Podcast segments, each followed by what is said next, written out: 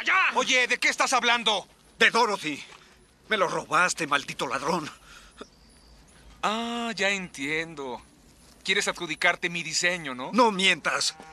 Todo fue idea nuestra y lo sabes. Ideas sin realizar. Sin realizar. Pero iba a hacerse... ¡Basta!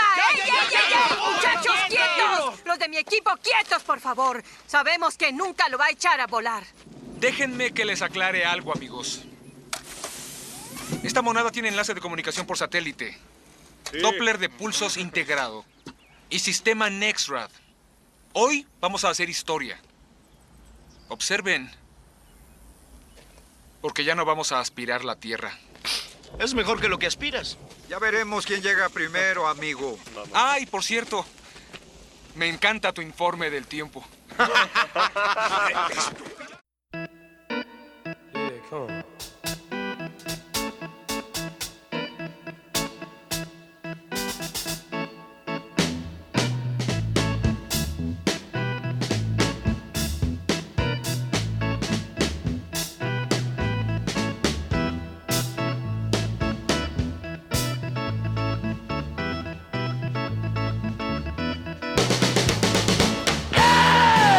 Buenos días, buenas tardes, buenas noches, radionautas, están ahí. Bienvenidos a un nuevo capítulo de este querido podcast llamado Rayando el Cassette. Rayando el Cassette, un programa que se encarga de traer cultura, música, literatura, series y lo mejor de todo, la poesía. Y varias cosas. Y esperamos amenizar y alegrar su semana. Aquí la persona que me acompaña es Ronald el Grande Víger. Muy buenos días, buenas tardes, buenas noches a todas las personas que estén escuchando este capítulo. Alrededor de ninguna. Hoy no, si igual lo escuchan. Poquito, pero lo escuchan. Sí. Es un público selecto. Le hablamos a personas educadas. Espero que disfruten mucho este capítulo. Va a quedar bastante bueno y le tengo fe. Así que, pues eso. Nos encaminamos a el fin de temporada. Pero no por eso van a ser programas y capítulos de poco contenido. Así que les trajimos nuevas cosas, bastante, algunas más rebuscadas que otras. Sí, vamos a abrir la mente, vamos a explorar nuevos universos. La continuidad del espacio-tiempo en una obra cinematográfica. Exacto. También aquí tenemos libros, aquí se pueden escuchar. Aquí yo tengo el mío. Y yo tengo el mío aquí también, el cual todavía no termino de leer, pero lo que voy a relatar, la poesía que voy a relatar, está leída, está introducida en mis poros. No, yo el libro que recomendaré ya lo he leído dos veces. Lamentablemente no lo podía encontrar en español, pero creo que está traducido y... ahí les voy a comentar para que lo intenten leer porque es muy bueno. Eso, así me gusta. Estamos todos súper motivados. Así que es momento de rayar el cassette. ¿Qué dices tú? Pongámosle. Para un azar de mí cono pedazos, para salvarme entre únicos e impares, para cederme un lugar en su parnaso, para darme un rinconcito en sus altares. Me vienen a convidar a arrepentirme, me vienen a convidar a que no pierda, me vienen a convidar a indefinirme, me vienen a convidar a tanta mierda. Yo no sé. El análisis musical de esta semana. Ya era momento de incursionar en la música y el rock chileno y español, porque ya llevamos más de la mitad de la temporada con artistas anglo, así que hoy era el momento de hacerle honor a nuestra patria, que nos ha brindado con grandes artistas, sobre todo muy renombrados. Nuestra ciudad. Sí, donde nos encontramos geométricamente. Geológicamente. Sí, así que... De la banda que yo vengo a hablar hoy día, es una banda... no exenta de polémica. Nah, bro. O sea, bueno, sí, podría decir que sí, pero no. Voy a hablar del disco. Un disco que yo creo que, pese a que salió hace ya unos 10 años, 11 años, logró posicionarse en el subconsciente popular. Y yo creo que no hay nadie que no escuche un trocito de estas canciones, que son alrededor de 12, y que no la relacione con la historia chilena, con la aristocracia chilena, con la idiosincrasia. Eso era, no la aristocracia. Estoy hablando del disco Música Libre, de la mítica banda penquista Los Bunkers. Tremendo, sí, sí. Este disco tiene la particularidad de que posee en su totalidad reversiones de canciones exitosas, por qué no decirlo, de el trovador cubano Silvio Rodríguez, un gran músico también, el cual marcó una generación, un antes y un después en la trova latinoamericana. Y es por eso que esta banda decidió hacerle un homenaje más que un tributo, porque ellos en muchas entrevistas han dejado en claro de que este álbum no es un disco tributo ni nada, es como un homenaje a las mismas raíces de la banda, ya que ¿cómo se podría decir? Pero más de la mitad de la banda creció tocando con canciones de Silvio Rodríguez en guitarra de palo, ¿cachai? Así como en la fogata con los amigos. Claro, entonces es un disco que está muy bien grabado, tiene una sonoridad pero muy bien llevada a cabo, y eso yo creo que es por los detalles que voy a mencionar a continuación de estos 12 canciones que originalmente eran como cerca de 30. Querían hacer un CD triple. Sí, no, pero es que realmente se seleccionan varios temas y después se van seleccionando los que quedan al final, pues, ¿cachai? Tú te vayas a caer con esto. Claro. Pon atención, bueno. Ya. Este disco fue producido por el músico mexicano Emmanuel Del Real. Ya, esto ya lo grabaron cuando estaban erradicados en México. Sí, ¿no? Pues ya llevaban ya como unos 4 años, no, un poquito más. Hey, ¿qué? Quiere participar, él quiere opinar. ¿Qué pasó? Oye, ¿qué pasó? Perdón, dije algo mal. ¿Qué dije? Ya, pero...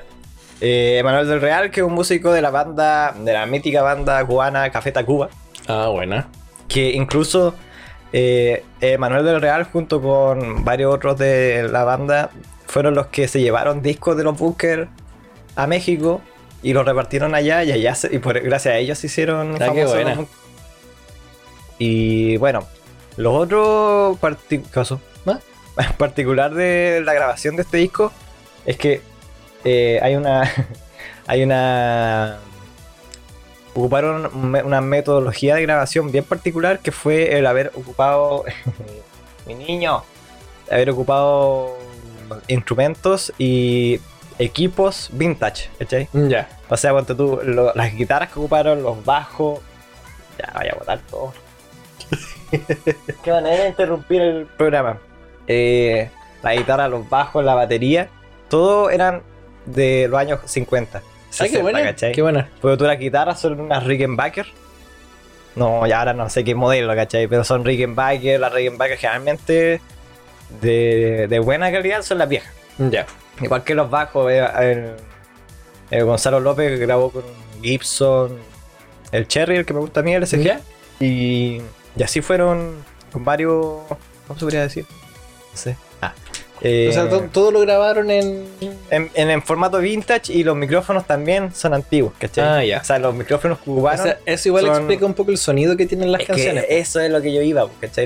Gracias a la metodología que ocuparon, a la posición, porque tú ¿cachai? Porque si tú tenés un amplificador y ponís el amplificador muy cerca, captáis un espectro de la banda sonora. Si lo ponías un poquito más atrás, captáis otro. Sí. Y si lo ponís más lejos, captáis otro, ¿cachai? Y de hecho se pone así como, si está muy cerca, agudo, al medio, es solo al medio, atrás es grave, ¿cachai? Yeah. Entonces viene todo ese juego de las posiciones, de la... Baja. Yo no sé si esto lo dejamos nomás. Sí, no, déjalo así. La gente tiene que entender que convivir con un gato significa que se suba todo, que bote cosas, que, sí, que se resbale y que se asuste y que interrumpa al hablar. ¿Sí o no? Oye, saluda a tu público. Oh, Dios, nuestro gatito apodado Marshall. Apodado, nombrado. Nombrado Marshall. Eso, mira eso. Ya. Bájalo de ahí. Pero puta, déjame. Ya. Bajemos, Pepe. Mira. Ya no le tiene miedo.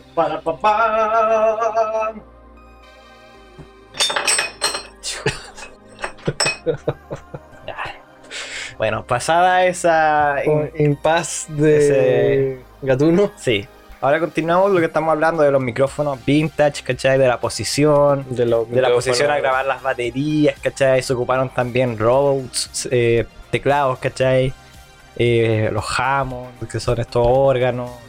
¿Lo grabaron igual digital o lo trataron de grabar más analógico? Onda, por ejemplo, qué estupidez lo que estáis diciendo. Ah. Me refiero al tema de que, por ejemplo, no sé, pues en esos tiempos le colocaban un micrófono a la... le colocaron un micrófono a la guitarra para que la guitarra se grabara a través de un micrófono, o lo hicieron a través de cuando se enchufa directo. Ah, no, porque esos son dos tipos. Generalmente los bajos se graban directo a la mesa. A la mesa, eso quería. Pero, no, pero no en todos los casos, ¿cachai? Pero es una comodidad más de los otros, ¿cachai? Cuando tú si grabas la banda junta y está la persona cantando, es mejor que se grabe el bajo directo en la mesa, porque así no ensordece todo, porque cuando se graba generalmente se graba fuerte. Yeah. Para que la mesa capte todo el sonido, ¿cachai? Pero no, en este caso pusieron, lo intentaron de todas las formas posibles, ¿cachai? Yeah. O sea, por lo menos las guitarras acústicas son grabadas como eran antes, ¿cachai? Micrófono al frente y la guitarra acá. Yeah.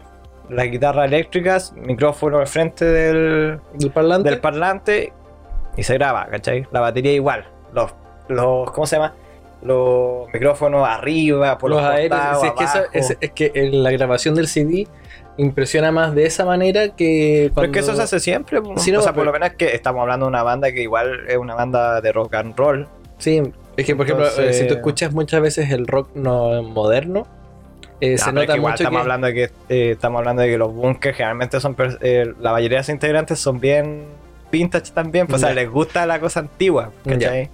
No, sí, pero es que eso la gente no lo sabe. No, pero por eso te lo estoy explicando, ¿cachai? Porque son distintas, pues, de hecho, en la velocidad de la luz, como que ahí incluyeron más como la grabación... En la grabación digital, o en el ocupar samplers, ¿cachai? Ya. Yeah. Porque generalmente la batería se le pone así como un sonidito más... Cuando tú se le reemplaza la caja, ¿ya? Por una caja más eléctrica, ¿cachai? Que okay. Es como la de Bailando Solo, ¿cachai? Ya, sí. O los bombos, se les pone como un bombo que suene como más disco, no sé. Pero en este caso, como es las canciones son de trova y le intentaron dar ese toque de rock and roll así como sesentero, está grabado al estilo sesentero, ¿cachai? O sea, con micrófono microfoneado, ¿cachai? Como debe ser. Y como te estaba contando, tienen teclados. Estuvieron con el Manuel García, que estuvo en unas canciones, también grabaron con trabajo, con bajo acústico, o sea, la hicieron de todas. Y eso es la gracia, porque después cuando se mezcla, uno va cachando así como, mira, este arreglo estuvo bueno, este lo vamos sacando, aquí falta algo, y ahí lo graban encima, ¿cachai? Pero no, yo creo que es como de sus trabajos más bien logrados. Totalmente, es un muy buen CD. Junto con el Barrio Estación, yo creo que de los más... Donde más se la jugaron.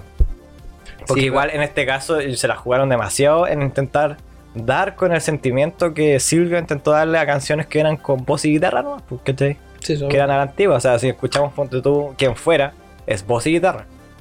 Y acá es una banda, o sea, bajo, batería, guitarra eléctrica, guitarra acústica, voz, ¿cachai? Entonces aquí ponte tú...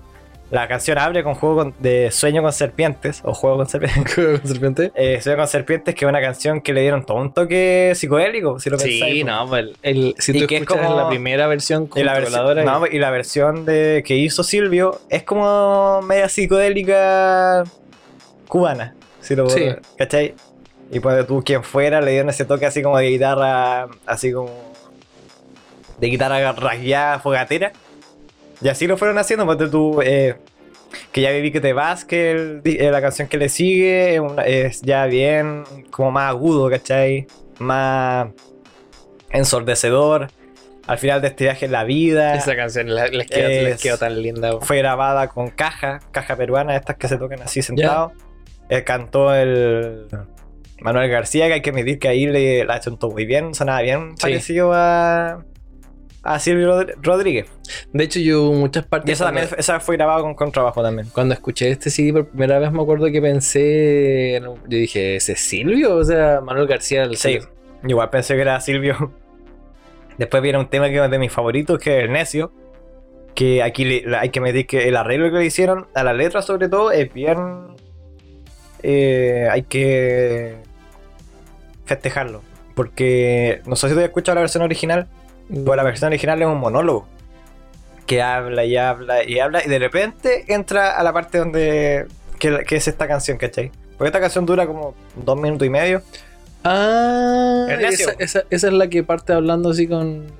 Ah, ya, no, es la versión original. Y incluso entre medio de la versión que tienen Los Bunkers habían otras estrofas, otros coros, ¿cachai? Pero aquí lo arreglaron muy bien y le dieron ese toque de rockero, pero bien así como duro, ¿cachai? Que va al punto. Después viene la canción Leyenda, que es como bien fidedigna a la versión original, pero igual con estas guitarras, no sé cómo se llaman estas guitarras, pero son con la que está en la portada del disco de Dire Straits, del Brothers in Arms. ¿Te acordás de esa guitarra? Que sí. Para los que están escuchando, es una guitarra que es como de metal completamente y al medio tiene un círculo como... ¿No es como una citara o algo? No, pues sí, una guitarra, pues, pero... puta robana. No, porque el estilo... No, es como una guitarra que es de metal, está completamente hecha de metal, y esa se ocupaba para tocar el blues antiguo. Se tocaba con slide, ¿cachai? De hecho, el guitarrista de los Dire Straits tocaba súper bien esa guitarra en... Es un O-Resonator. Bueno, esa es, ¿cachai? Que es como una guitarra de metal y que al medio tiene como una cámara así como con varias salidas de metal también, que es como súper como cincuentón, porque está como súper y todo es súper cromado, ahí está. Y después le sigue la canción insignia de este disco, que es Ángel para un final, la cual se ganó ahí el corazón de todos los chilenos, porque coincidió con el fallecimiento de Felipe Camiroaga junto con los demás pasajeros del vuelo. No me acuerdo cuál era el vuelo, pero fue el accidente en Juan Fernández. Roberto Bruce, entre todos los... Sí, estaban todo el cabezón, ¿no? ¿El cabezón? Sí. Y el viejito también, que... Ah, y Roberto algo también. Eran dos Roberto, ¿no? Sí, no, pero había otro también. Sí, no me acordaron. Y bueno, y ahí les sirvió a ellos porque se asocia, por ejemplo, para la gente que no sepa. Que, o sea, me refiero que les sirvió a la gente para hacerle homenaje a Camiroaga, Felipe, porque que era de sus canciones favoritas, y aparte a él se le decía el halcón de... El halcón de Chicureo. El halcón de Chicureo, entonces como que se asociaba el hecho de que volara con el ángel. Sí. Y una volada. Después viene la canción Santiago de Chile, inspirada en la dictadura que estuvo desde el 73 al 89, 88. Una canción bien rockera, que también... Sí, súper rockera. Fue parte de esta serie de televisión, Los Archivos del Cardenal. Sí, fue la intro. Y una canción bien buena. Después viene Y Nada Más, que en esta ocasión le hicieron con ese juego de voces como en tonos distintos. Sí, ¿no? Le hicieron como un coro. Sí, y después le sigue El Día Feliz que Está Llegando. Creo que es una versión bien fidedigna, igual a la versión original, es como bien similar, con esa guitarra de palo. No, guitarra de fogatera, pequeña serata diurna, la que le sigue, que es más como un monólogo. Con un ritmo de música como mapuche o de folclore chileno. Yep. Porque no sé si lo he escuchado, que sale con... ¿Verdad? Sí, pues. ¿Verdad? No me había dado cuenta. Es más como de la música mapuche, es como del cultrón, ¿cachai? Sí. Cuando le pegan el cultrón. Y termina con una mítica canción, la era que está pariendo un corazón. Recuerdo que era las canciones más emocionantes del disco, tiene un arreglo bien ahí... como espectacular, apoteósico. Canta Manuel García contra Álvaro López, Y no, yo encuentro que sobre todo al final, que va ahí como decreciendo, ¿cachai?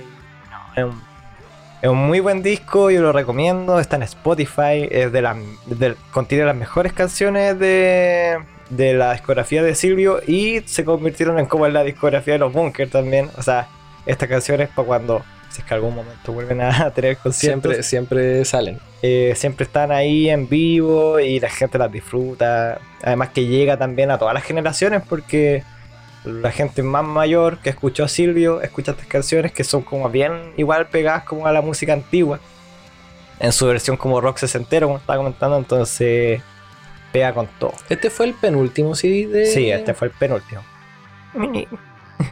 Así que nada más, ese fue el completo análisis del disco Música Libre de Los Bunkers. Tremendo análisis que te mandaste. Continuamos.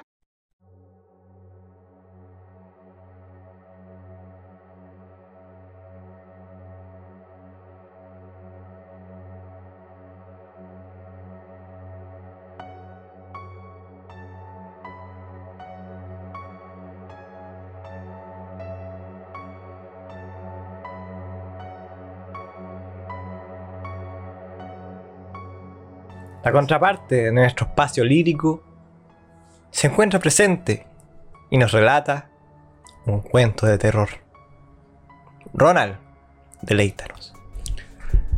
El cuento de terror de esta semana se llama A través de la cerradura. Doña Marta tenía una pensión donde atendía a estudiantes, solo mujeres, estando a 2 calles de la universidad. La fama de un muy buen trato por parte de la anfitriona y por supuesto los precios muy accesibles lo hacían un lugar muy codiciado, para el cual existía una lista de espera informal.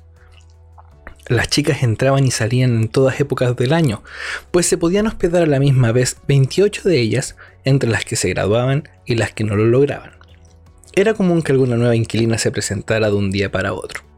En esta ocasión fueron Sandra y Marcela, un par de hermanas del sur del país. Transcurridos algunos días, Marcela vagaba por la casa en sus noches de insomnio. Hubo una en especial en la que escuchó a doña Marta discutir con un hombre, lo cual le pareció extraño, pues ella era viuda y se prohibían las visitas masculinas, ya fuese de día o de noche. Durante 3 noches la historia fue la misma. Para la cuarta no pudo con su curiosidad y se acercó a la habitación, miró a través de la cerradura, pero no pudo ver a los causantes del ruido. Estaban tal vez en una parte de la habitación que no se apreciaba desde ese ángulo, pero se quedó entonces para aclarar el motivo de la discusión. A lo que pudo escuchar se creó la idea de que la señora se había metido en problemas de dinero, pues el hombre le pedía respetar el acuerdo que tenían. Marcela lo compartió con Sandra, pero esta no le prestó importancia. Dijo haber escuchado entre las demás muchachas que a doña Marta tenía un su amante, y lo metía a escondidas tal como ellas hacían con sus novios, que era una regla que se ignoraba por completo, pero todos fingían que no. Marcela ignoró entonces las peleas que oía, pero no por mucho. Se preocupó cuando le pareció escuchar que se habían golpeado a alguien. Miró por la cerradura, un hombre en ropa interior estaba sobre una mujer desnuda. El morbo la orilló a quedarse atenta en la cerradura, sin perder detalle de cómo el desconocido y una de sus compañeras tenían sexo. Al desviar un poco la mirada se dio cuenta de que doña Marta también observaba desde un sillón, diciéndole a la joven: trata de disfrutarlo y coopera un poco más, son muchos los meses de renta que me debes. El hombre la golpeaba y la mordía, la trataba con violencia. Al terminar con lo suyo se levantó de la cama y antes de que la joven acabara de vestirse, él volvió para clavarle un hacha en el vientre, salpicando de sangre toda la habitación, exponiendo sus órganos por la herida. Ella no tuvo oportunidad de gritar y cayó muerta al instante. Entonces el hombre caminó hacia el cuerpo que descansaba en el piso de la habitación para darle de hachazos hasta quedar rendido. Con una sonrisa descarada y al rostro lleno de sangre, se dirigió a doña Marta y le dijo: gracias, mami, ahora quiero a la que nos ve por la cerradura.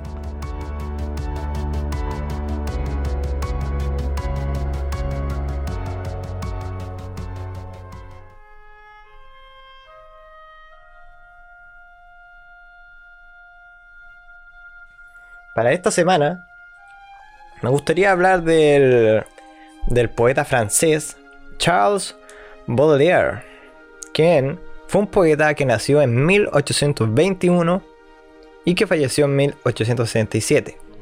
Se caracterizó por ser ensayista, crítico de arte y traductor francés, e incluso Paul Verlaine lo incluyó entre los poetas malditos de Francia del siglo XIX, y eso se debe a que tuvo una vida bastante bohemia y relacionada a los excesos, ya la visión del mal que impregna su obra, ya que cuando uno lee sus poemas se puede dar cuenta cómo esta visión que él tenía de la vida de exceso y bohemias aparece en cada línea en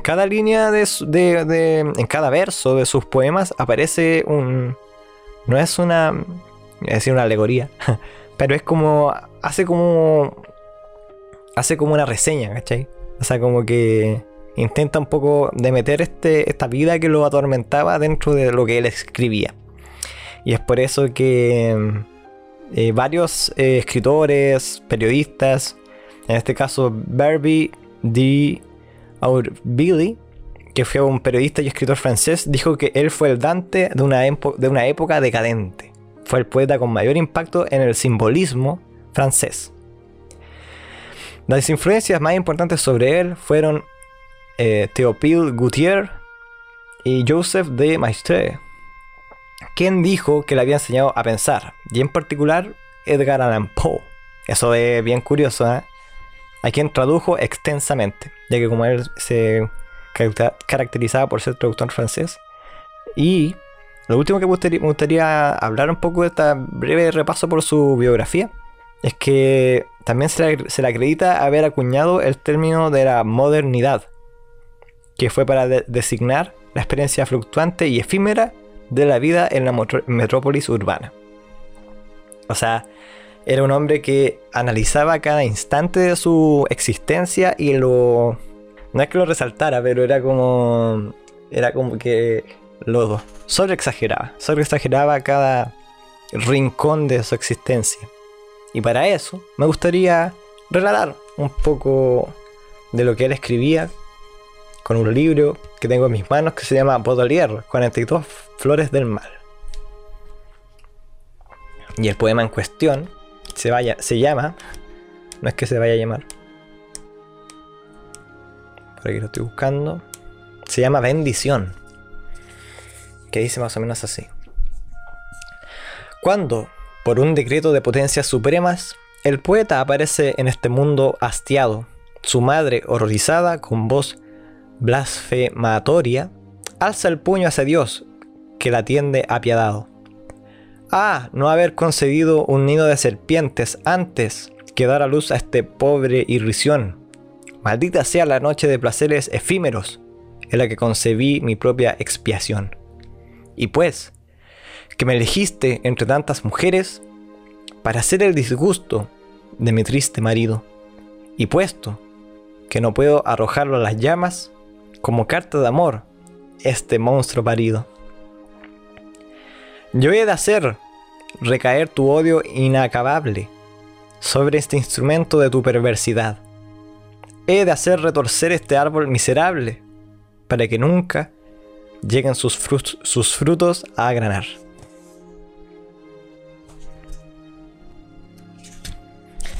Ella declara así la espuma de su odio y sin imaginar los designios eternos. Ella misma prepara sus infernales cimas, las hogueras que expían los crímenes maternos.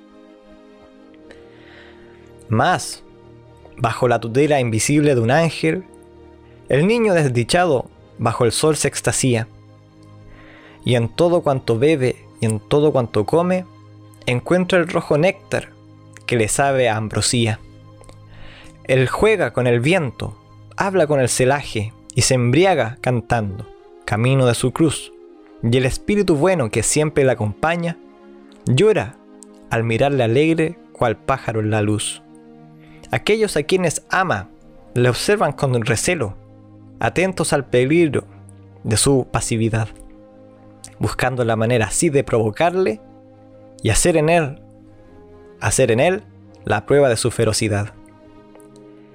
En el vino y el pan que ha de gustar su boca, entremezclan ceniza con esputos impuros y solapadamente rechazan lo que él usa y la acusan de no llevar pasos seguros. Su mujer va gritando por las públicas plazas: ya que él me encuentra bella y me quiere adorar, he de ser como un ídolo de los antiguos tiempos, y de igual modo que ellos, he de hacerme adorar. Me embriagaré de nardo, y de incienso, y de mirra, y de genuflexiones, de manjares y vinos, para saber si puedo de un alma que me admira usurpar sonriendo homenajes divinos. Y cuando quede hastiada de esas impías farsas, he de poner sobre él mi fuerte y frágil mano, y mis uñas, iguales que las de las arpías, buscarán en su pecho su corazón humano. Como un pequeño pájaro que palpita y que tiembla, el corazón sangrante así le he de arrancar. Y para que se sacie mi animal favorito, con desdén por la tierra se lo habré de arrojar. Al cielo, donde advierte un magnífico trono, el poeta levanta sus dos brazos piadosos, y los claros fulgores de su espíritu lúcido le ocultan la visión de los pueblos furiosos.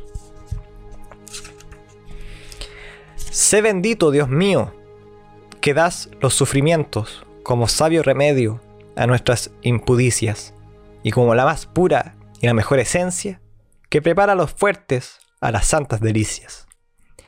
Yo sé bien que tú guardas un lugar al poeta, y en las filas celestes de tus santas legiones, y que predestinado está para la fiesta con los tronos, virtudes y las dominaciones.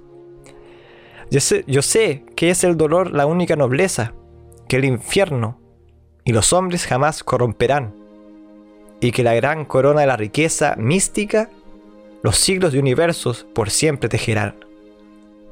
Los tesoros perdidos de la antigua Palmira, los metales ignotos y las perlas del mar, montadas por tu mano, no serían bastantes para ornar esta clara diadema celestial, porque será tejida del resplandor más puro, de la luz primitiva de eternales reflejos, y nuestros ojos mortales, ante estas claridades, no son sino empañados y pálidos espejos.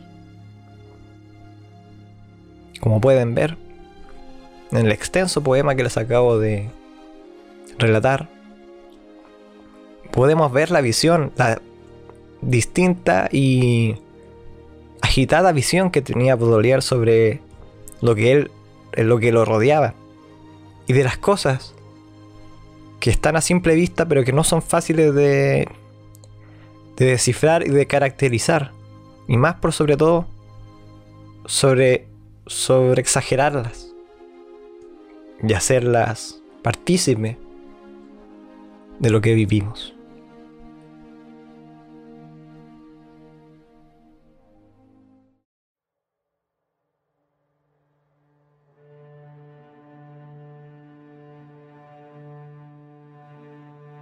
El lindo Ronald Bigger nos deleita con un nuevo libro. Ronald, ¿qué nos trajiste esta semana? Esta semana traje un libro que es un escritor bastante famoso en el círculo de terror estadounidense. No así en Latinoamérica, lamentablemente. Para que tengan una idea, fue el ganador del premio 2015 Bram Stoker. Fue uno de los libros más mejor evaluados de terror y de thriller de ese tiempo. Y en la portada tiene una frase del maestro, gurú, sensei, tromba marina, terremoto, tsunami, teléfono, alfombra, estante, farol. Stephen King, donde él dice: me asustó muchísimo y yo soy muy difícil de asustar. El libro del cual hablo, del escritor Paul Tremblay, se llama A Head Full of Ghosts, lo que se podría traducir como Una cabeza llena de fantasmas. El libro, que yo lo tengo en inglés, de hecho lo compré por Amazon, está traducido, lo pueden encontrar en Música Libre, por lo que tengo entendido, ahí lo pueden encontrar también en inglés. Si tienen la capacidad de poder leer en inglés, aprovechen a leerlo en el idioma original, se disfruta mucho más. Si no, búsquenlo, así aprovechan a ejercitar su inglés, si no, es muy útil. Búsquenlo traducido. El libro es buenísimo y toma un giro muy interesante en el tema de las posesiones.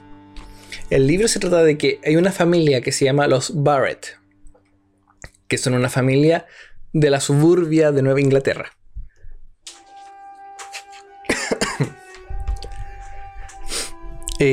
Esta familia se destroza por dentro cuando la hija mayor de la familia, Marjorie, empieza a presentar signos de esquizofrenia aguda.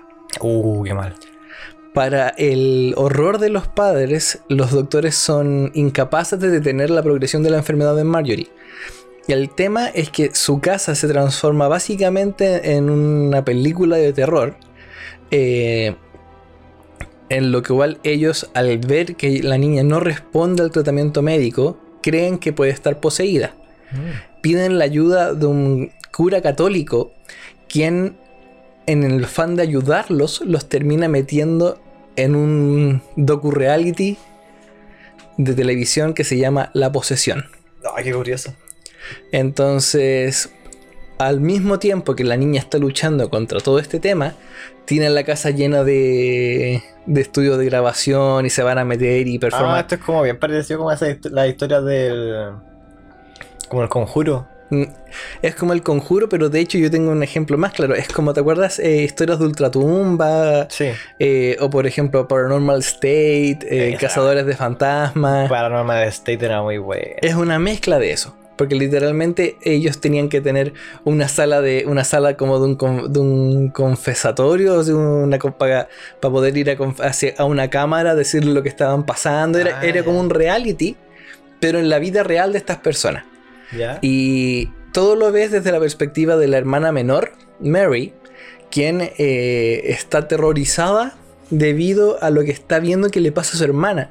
Y a la vez al entorno que se tienen que enfrentar, todos los problemas que le traen debido a que la gente del barrio cree que está poseída y están con pancartas así. No, maten a la niña prácticamente. Yeah. A la vez que ya nadie en el colegio la pesca porque ella es la niña de la familia poseída. Al final se tiene que salir del colegio y a la vez su hermana cada vez se está deteriorando más. Pero hay un punto de la historia en donde realmente tú no sabes si es que está poseída de verdad o es esquizofrenia. La historia está súper bien hecha para poder mantenerte así como en ascuas todo el momento. No juega con tus instintos. Si tú tienes una buena imaginación, tú puedes empezar a imaginarte lo que le tocaba vivir, y a la vez tú tienes el análisis desde el punto de vista de las recreaciones del documental. Yeah. Y a la vez de lo que ella narra, que fue lo que verdaderamente pasó. Entonces es un libro muy bueno, es como un giro súper fresco a todo el tema de la posesión, de la niña poseída.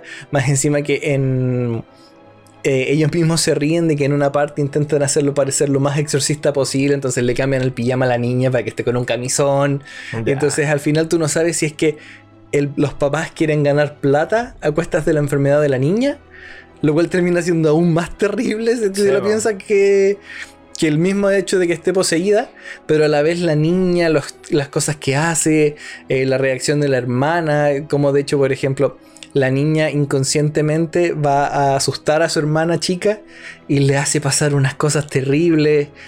No, el libro es muy bueno, es de terror psicológico, pero de ese potente. Yeah. Fue el primer libro que leí de este escritor. Estoy esperando para escuchar un audiolibro de su segundo libro, que se llama Desaparición en la Roca del Diablo, que supuestamente es muy bueno. Y Stephen King lo recomienda con creces como uno de los nuevos escritores de terror muy bueno. Y Joe Hill, que es el hijo de Stephen King, también lo recomienda bastante. De hecho, en una de las últimas entrevistas ellos como que dicen: oigan, por si acaso, entre el público está Paul Tremblay, así que un aplauso para él. Salió su libro nuevo hace poco, léanlo. En una entrevista que se le hizo entre Stephen King, fue un conversatorio de Stephen King con Joe Hill sobre el libro El Instituto de Stephen King. Mira, qué buena. Entonces, es un libro cortito, o sea... Se ve bastante intrigante. 300 y tantas páginas, pero a un espaciado súper decente. Sí. Es rápido de leer, es muy entretenido, y si tienen una buena imaginación, sobre todo si lo leen de noche, te puede llegar a pasar un poco de rollos malos viendo esto, porque la línea entre la posesión demoníaca y la enfermedad mental, hay un momento en que es tan difusa que tú ya no sabes qué es lo que tiene la niña o no. Es un muy, muy, muy buen libro. No lo recomiendas con creces. Si lo pueden encontrar en español y no saben inglés de buena manera, no requiere un nivel avanzado de inglés, pero por lo menos requiere la habilidad de poder leer frases completas. Entonces yo lo recomiendo para todos.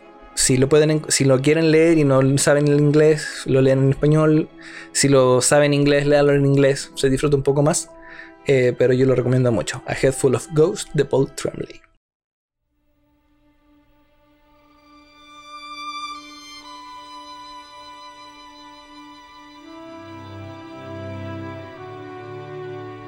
La lírica y la literatura no podían quedarse afuera de este capítulo de Rayando el Cassette.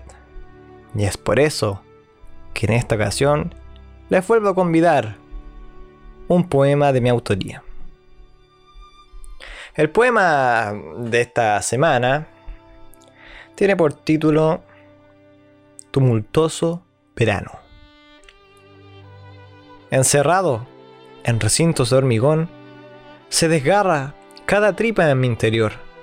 El sudor como evidencias de trabajo de dos cuerpos bajo un profundo engaño. Estos seres no saben cómo morirán. Las relaciones pronto las prohibirán. Cada organismo sigue su forma aguada y esperan la condena de la triste mañana. Para muchos, una forma de escape. Para otros, un escandaloso traje. Simplemente un licor de antaño que escapa del tumultuoso verano. Un poema que también está relacionado con el agotamiento, del encierro, y de las cosas que tenemos que hacer para sobrellevar la vida enclaustrada que nos atormenta por estos días.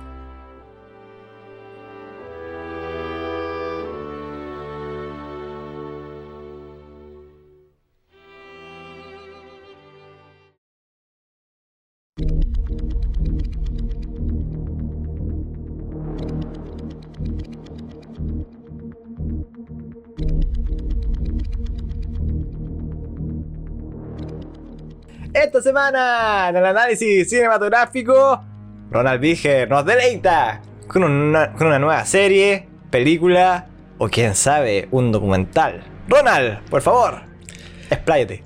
Esta semana vamos a traer una película que fue de las pocas cosas nuevas que han salido en el cine en el último tiempo. Se estrenó el 26 de agosto del año pasado. El año 2020, que ojalá todo el mundo pudiera olvidar de sus mentes, pero al parecer el 2021 va para lo mismo. Se estrenó el 3 de septiembre en Estados Unidos, y estamos hablando de la última película realizada por el director de cine Christopher Nolan. Un grande de la última camada de directores que ha salido. Muy buen director. Ha dirigido películas tales como Interestelar, la trilogía del Caballero de la Noche, El Origen, Memento, el último gran ilusionista, el último truco, no me acuerdo cómo se llama. ¿El último gran héroe? No. Bueno, y en esta última película, Christopher Nolan en sus últimas películas como que fue progresivamente avanzando en una temática que se nota que le apasiona, que es el tiempo. Lo cual se vio mucho en Inception, que la película El Origen, donde muestran que el tiempo va pasando cada vez más lento mientras más adentro de los sueños se meten. Luego de eso salió Interestelar, donde juegan con el viaje en el tiempo a través de la manipulación de la gravedad y todo el tema. Claro. Y llegan a esta película que se llama Tenet. Tenet, salió en 2020, protagonizada por John David Washington, hijo de Denzel Washington, Robert Pattinson, Elizabeth Debicki, Michael Caine y Kenneth Branagh. y Dimple Kapadia, que es el mejor actor de todo el mundo, Kenneth Branagh, conocido también como Gilderoy Lockhart, de la Orden de Merlín, tercera clase. Ya no me acuerdo más. Miembro del Consejo de Cazador de Magia Tenebrosa. Sí. No, era miembro de la revista. No, eso va después. Ah. Gilderoy Lockhart, Orden de Merlín, tercera clase. Miembro honorario de la Liga para la Defensa contra las Artes Oscuras. Y 3 veces ganador del premio a la sonrisa más encantadora por la revista Corazón de Bruja. Pero no les hablaré de eso. No hablaré de la Banshee cuando... No le sonríe a la Banshee que amenazaba la muerte. Ah, verdad. Ya. Luego de Sin Paz. En esta película es bastante extraña. Yo tengo que admitir que la película, por ejemplo, para tener una idea, el protagonista no tiene nombre. Se llama The Protagonist. Nada más. El personaje de Robert Pattinson, creo que tiene... El nombre es Neil. Nada más. ¿Patrick Harris? No. La trama básicamente es para las personas que les gusten mucho las películas como James Bond, Misión Imposible, todo el tema. James Bond. La película básicamente es un drama de espías. Es un drama de espías donde hay un arma que supuestamente va a dominar el mundo y este tipo tiene que conseguirla para poder salvar a todos, y etc. Pero aquí entra en juego una manipulación del tiempo que es tan difícil de entender que en el momento que... Yo tuve que ver la película 2 veces para darme cuenta si la primera vez había entendido bien lo que entendí. Básicamente dan a entender que en el futuro se inventa una manera de invertir la entropía de las cosas. Entonces la entropía es de las cosas que mantienen junta la materia. Yeah. Entonces al invertirla hacen que la materia vaya al revés. Entonces, desde nuestro punto de vista, que tenemos la entropía, supongamos, hacia adelante, las cosas que vienen con la entropía al revés las vamos a ver en reversa. No. Entonces, por eso ellos pueden viajar en el tiempo, pero no es como que pueden viajar en el tiempo onda, ya quiero ir al... 1955. 1955. Y estaba buscando así como septiembre 10 de 1955. La cosa es que, porque por ejemplo, si tú quieres llegar a esa parte, tú puedes ir, pero tendrías que viajar de vuelta todos los años que te demore hacer eso. Oh. Entonces, pero hay unas escenas que son alucinantes en las que una persona que está con la entropía, supongamos, hacia adelante, tiene que pelear contra alguien que va al revés. Entonces son unas escenas donde el tipo, por ejemplo, hay una pistola en el piso y que el tipo la agarra de como que la llama y la aparece en su mano y tienen que pelear y no sé, de repente uno se tira al piso y el otro como que vuelve desde el piso hacia arriba, ¿no? Es muy extraño. Yeah. Y en eso es como un agregado a la trama de espías que ocurre en esto. Y cuando tú logras entender la trama en su totalidad al final, te das cuenta que primero, lo más probable van a tener una secuela. Ah, ya que abren un mundo que está como abierto a una secuela. Y sobre todo yo tengo que admitir que la escena final es muy bien hecha porque... Ah, pero no me vas a decir. No, pero no voy a hablar del final, pero hay una pelea en la que hay un ejército de gente al derecho peleando contra gente que va al derecho y al mismo tiempo gente al revés. Creo que ya me acordé, porque yo justo estaba allá abajo. Sí.